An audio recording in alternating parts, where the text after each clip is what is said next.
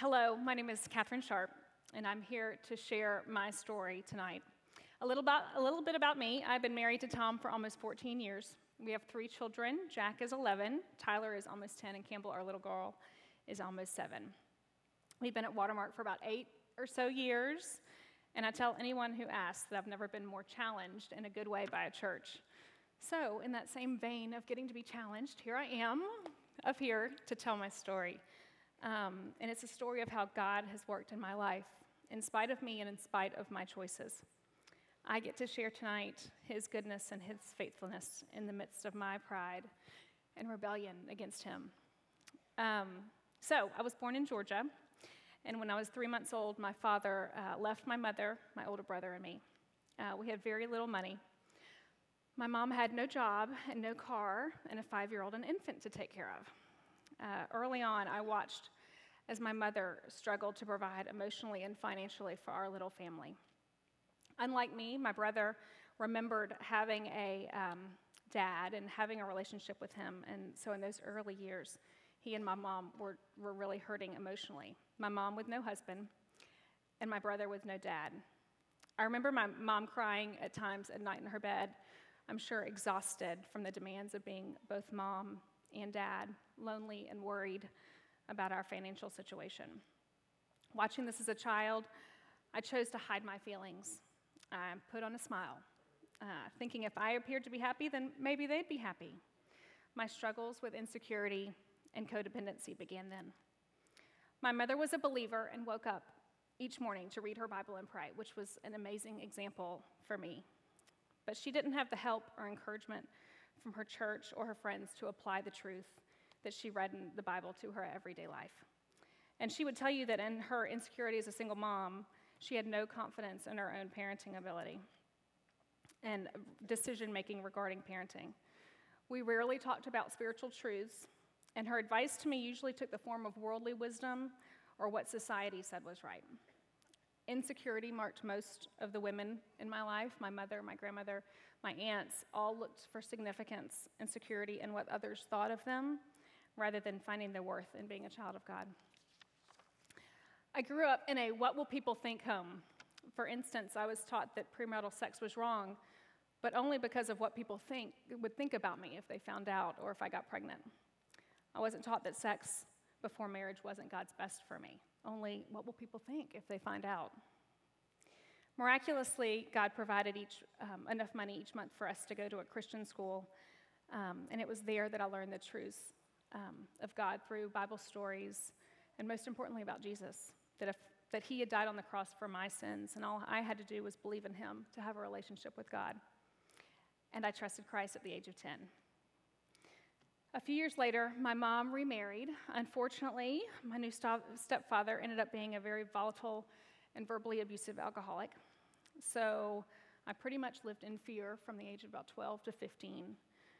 Uh, this lack of control and constant fear only caused more insecurity in my life.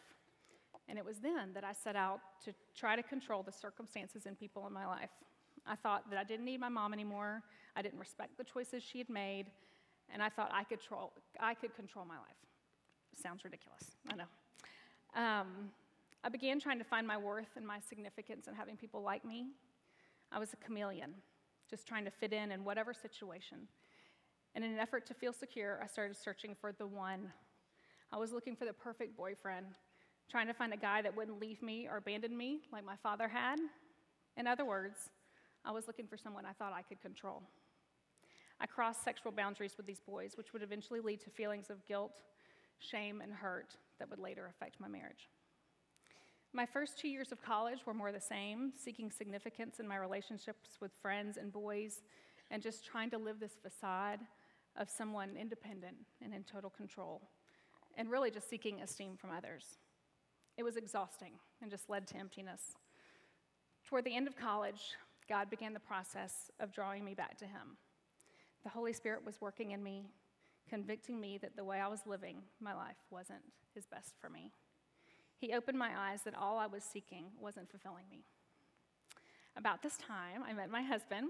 We were in very similar places, both Christians but not Christ followers, believers but not trusting that God's way was the best or the most fun way. I tried my old ways of controlling the situation and him. I tried manipulation, or what some people might call playing games, as a means to get him to commit to me before the appropriate time. Again, in my pride and insecurity, I thought that my way was the best way. I wasn't trusting God at all with my life. I was in the driver's seat, and God could just come along for the ride. Well, God gave me what I wanted. We got married, and it was hard. Uh, you see, I'd always gotten my worth and my significance from feeling like I was independent and in control in my relationships and in my life. In my marriage, I was not in control.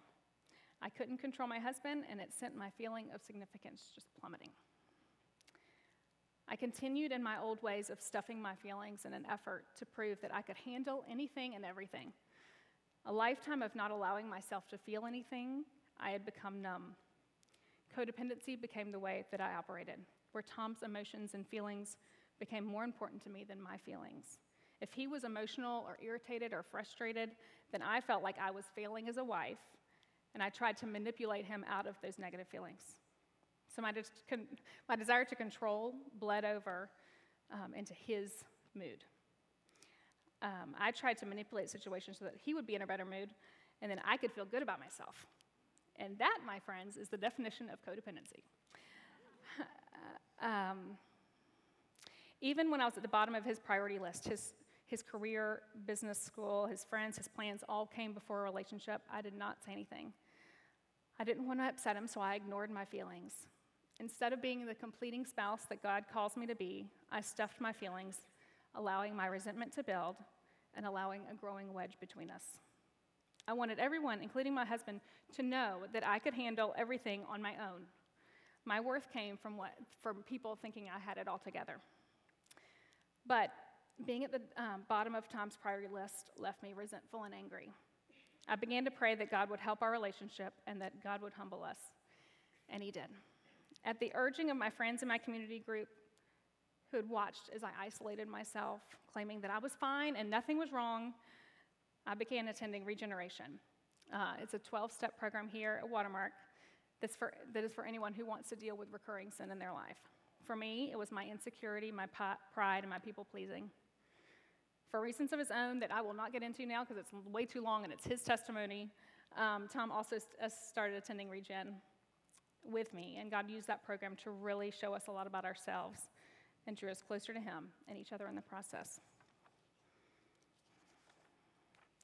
I learned that my need for control and, and feeling of insecurity were actually symptoms of pride, wanting others to esteem me, not really caring whether or not I was in God's will for my life.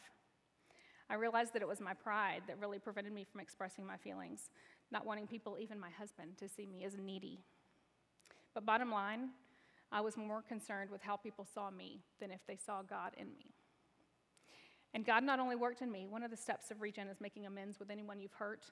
My mom is one of those people. So I talked with her and sought forgiveness for my years of not honoring her, and God, God brought us closer to each other. Her faith has grown, and our relationship is stronger now than it ever has been, as we both seek God's will for our lives.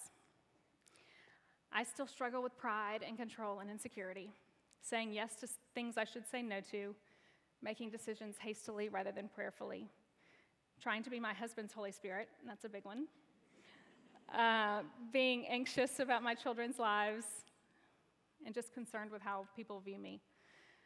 The list goes on. I still have to ask myself daily, am I seeking significance in anything other than my identity in Christ? Or am I trying to manipulate or control situations where God just wants me to rest in him? Many times the answer is yes, and I have to refocus on my Father who so desires my complete dependence on him. He is faithful. He continues to work on me, growing my faith in the one who provides. Through time in his word, prayer, and accountability of believing friends, he continues to refine me. How thankful I am that as I focus on him, the cares of this world fade away. And how thankful I am that God loves me too much to leave me where I am. Thank you for listening to my story.